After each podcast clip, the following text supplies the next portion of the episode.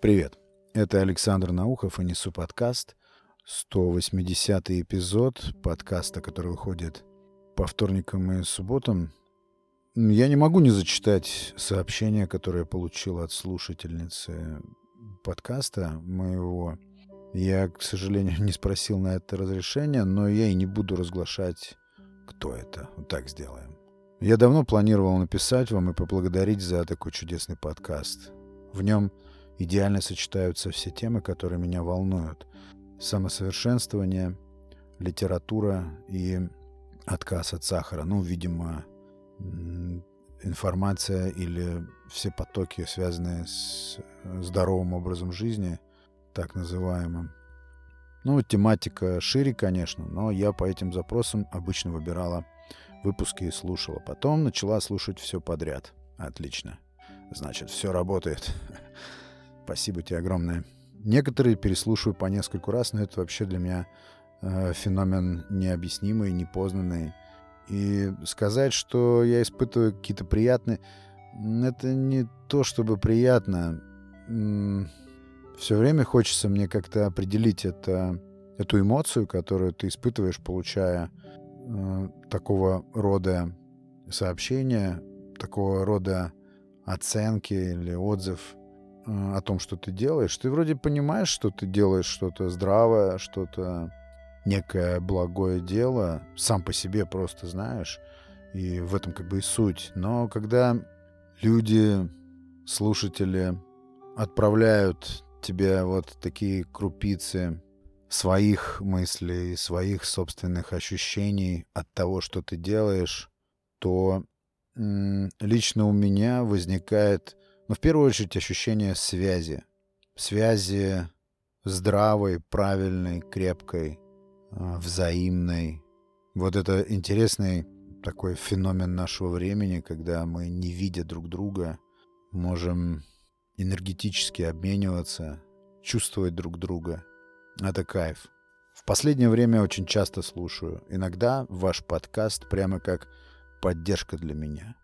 Ну, это просто десятикратно здорово, когда твои слова, твои мысли, тот поток, который ты создаешь, кого-то поддерживает, придает сил или чего-то еще немыслимо приятно. И ты в ответ через такие сообщения тоже получаешь импульс, некое подтверждение того, что ну, все уж точно не впустую. Кому-то это полезно, кому-то это нужно. Это очень здорово питает, заряжает. В общем, это только часть моих мыслей, пишет слушательница. Я очень благодарна вам за ваш труд. Ваш подкаст имеет для меня огромное значение. Спасибо тебе большое за такое сообщение. И самое главное, тут ведь можно было и не посылать, не писать этого сообщения.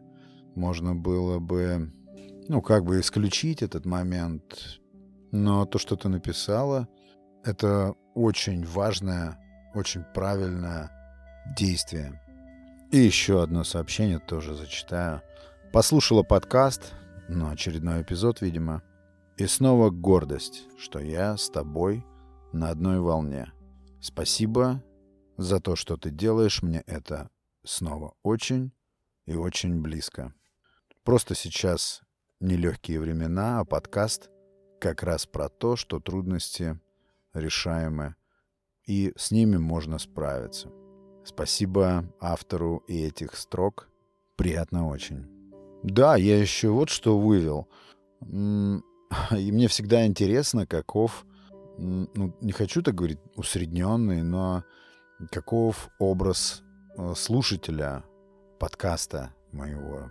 Это момент, который Э, часто терзает меня, часто волнует. Ну, правда интересно, потому что я через свои эпизоды, через направленность подкаста, через темы подкаста, ну, так или иначе понятен людям, но кто эти люди, это всегда вызывает очень большой интерес. И через вот такие отзывы, через вот такие контакты я получаю очень ценную для себя информацию, кто вы, кто слушатели подкаста.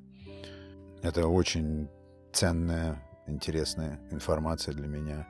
И вот что я выявил, одну из граней, скажем, типичного слушателя подкаста, это люди, которым не только нравится литература, не только нравится. Я бы на первом месте поставил то, что слушатель моего подкаста озабочен тем, чтобы э, делать себя лучше. Да, самоулучшение, самосовершенствование, я думаю, что это первый параметр, первый признак слушателя моего подкаста. И дальше, помимо литературы, вдруг как-то вот так выясняется, вырисовывается, что это люди, любящие в той или иной степени или в той или иной форме легкую атлетику, а именно бег. Вот э, автор первого отзыва, который я зачитал, а, да и второго тоже, это любители бега. То есть не просто фитнес или какого-то другого рода занятия, э, связанные с развитием тела, но именно бег. Вообще, я считаю, что бег еще там со времен Древней Греции, как э, спортивная гимнастика, является основой развития тела, потому что, ну, кажется, что нет ничего проще, чем бег.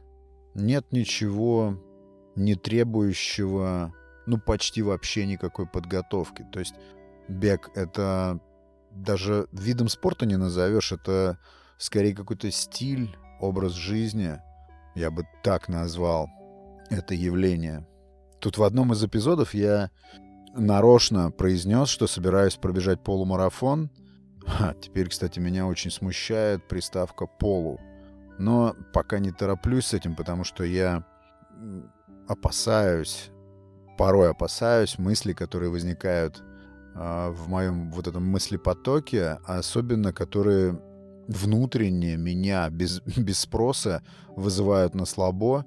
Я очень аккуратен всегда к этим затеям, поэтому насчет марафона пока вообще заикаться не буду, но обмолвился я в эпизоде про полумарафон нарочно для того, чтобы, понимая тот факт, что э, это уже слышали не только мои уши, это услышала аудитория подкаста, и я уже буду просто обязан это сделать.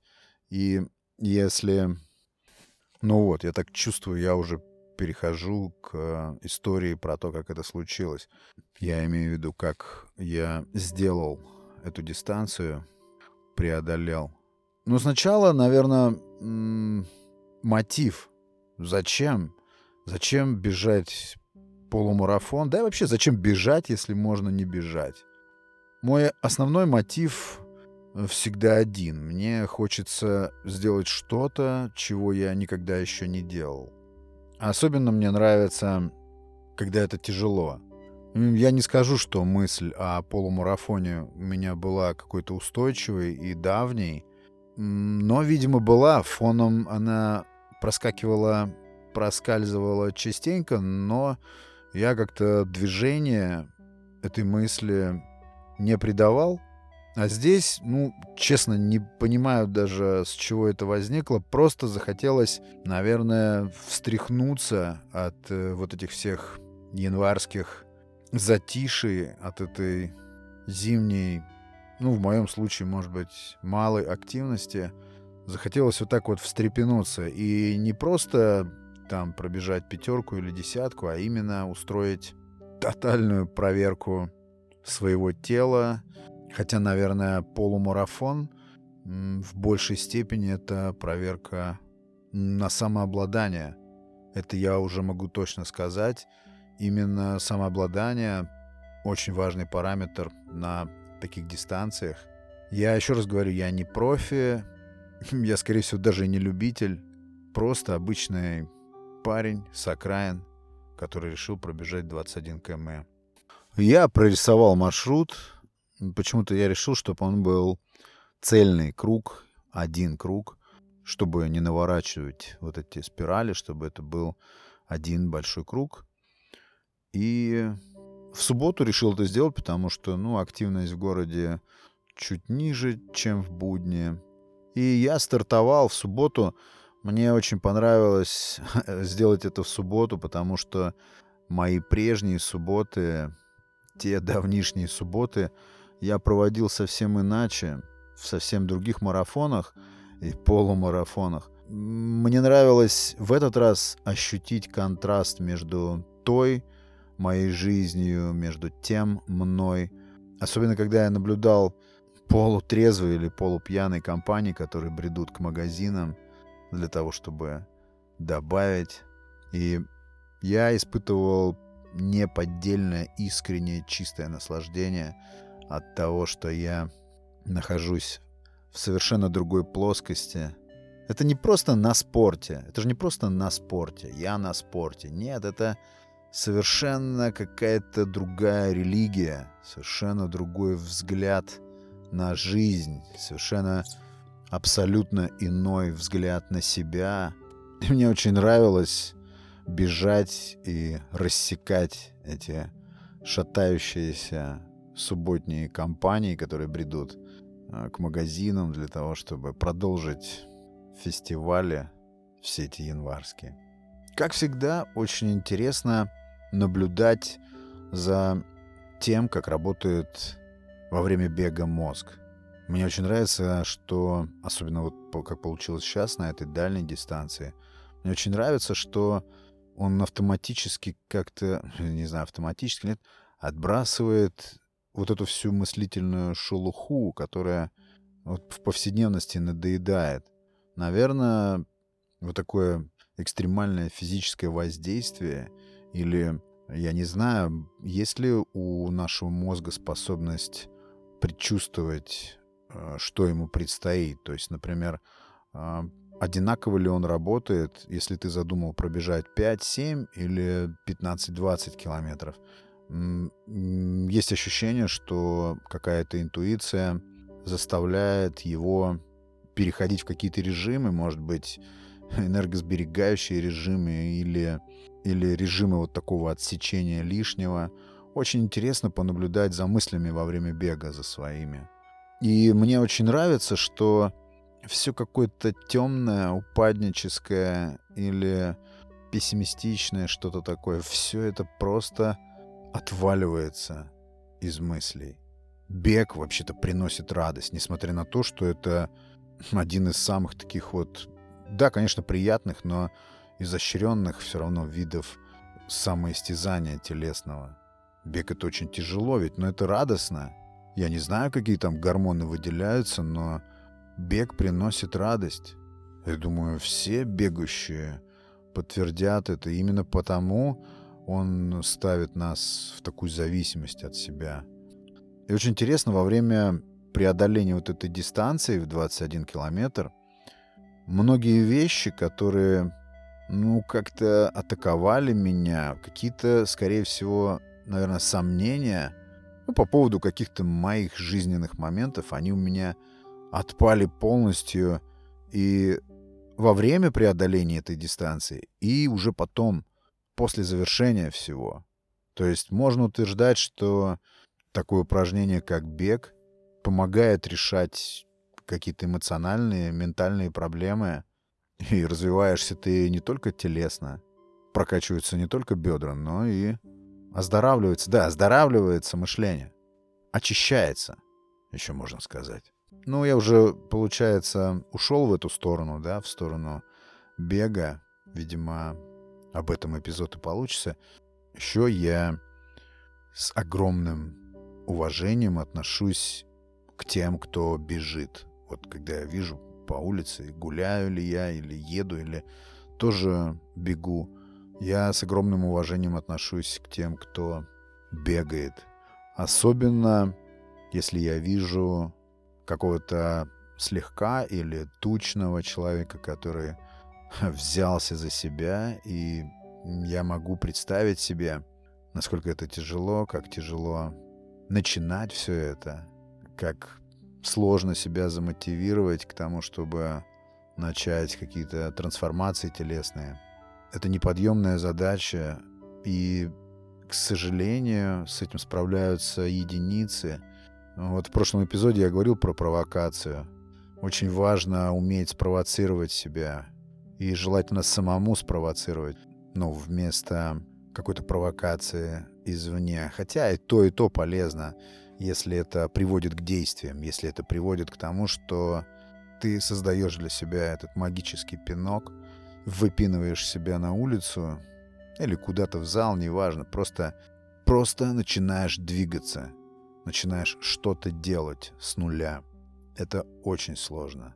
И поэтому я всегда чуть ли не аплодирую тем, кто бежит. Особенно, повторюсь, люди, которые имеют излишки веса. И когда ты видишь в глазах эту борьбу вместе со страданием, вместе с надеждой, там и безнадега мелькает, конечно, но это очень здраво, это очень красиво.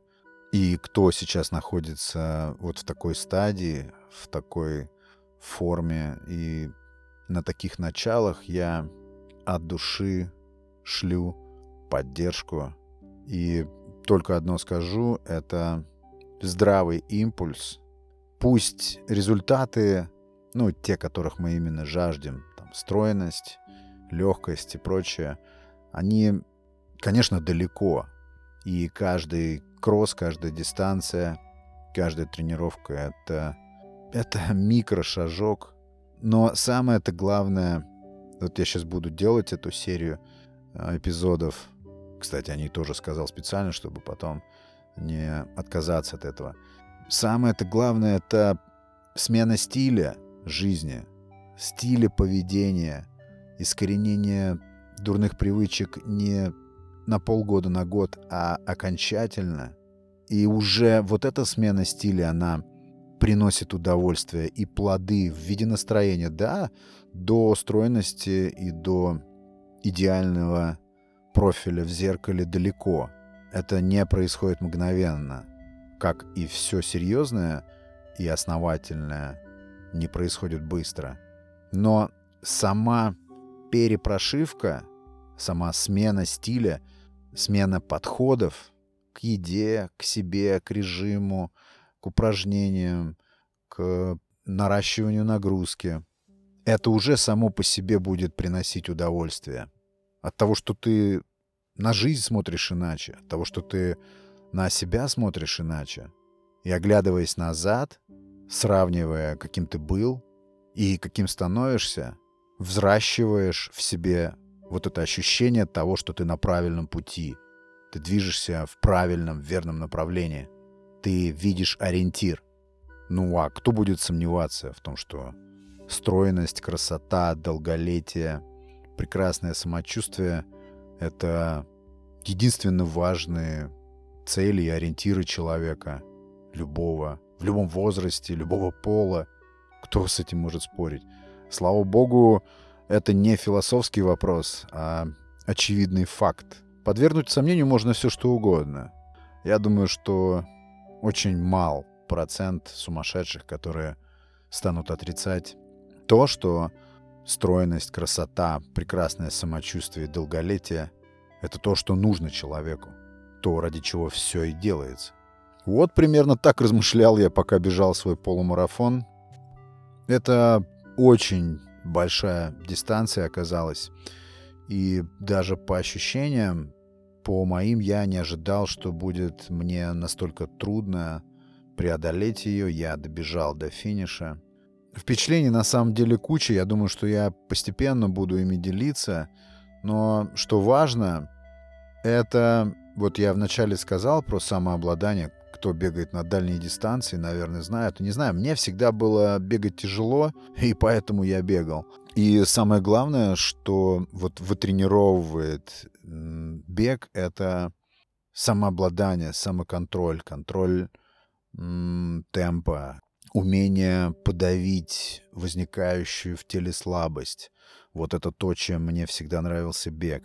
Мне нравилось всегда именно дойти до точки, где ты начинаешь как бы сдаваться, какая-то часть начинает э, сливаться, какая-то часть тебя.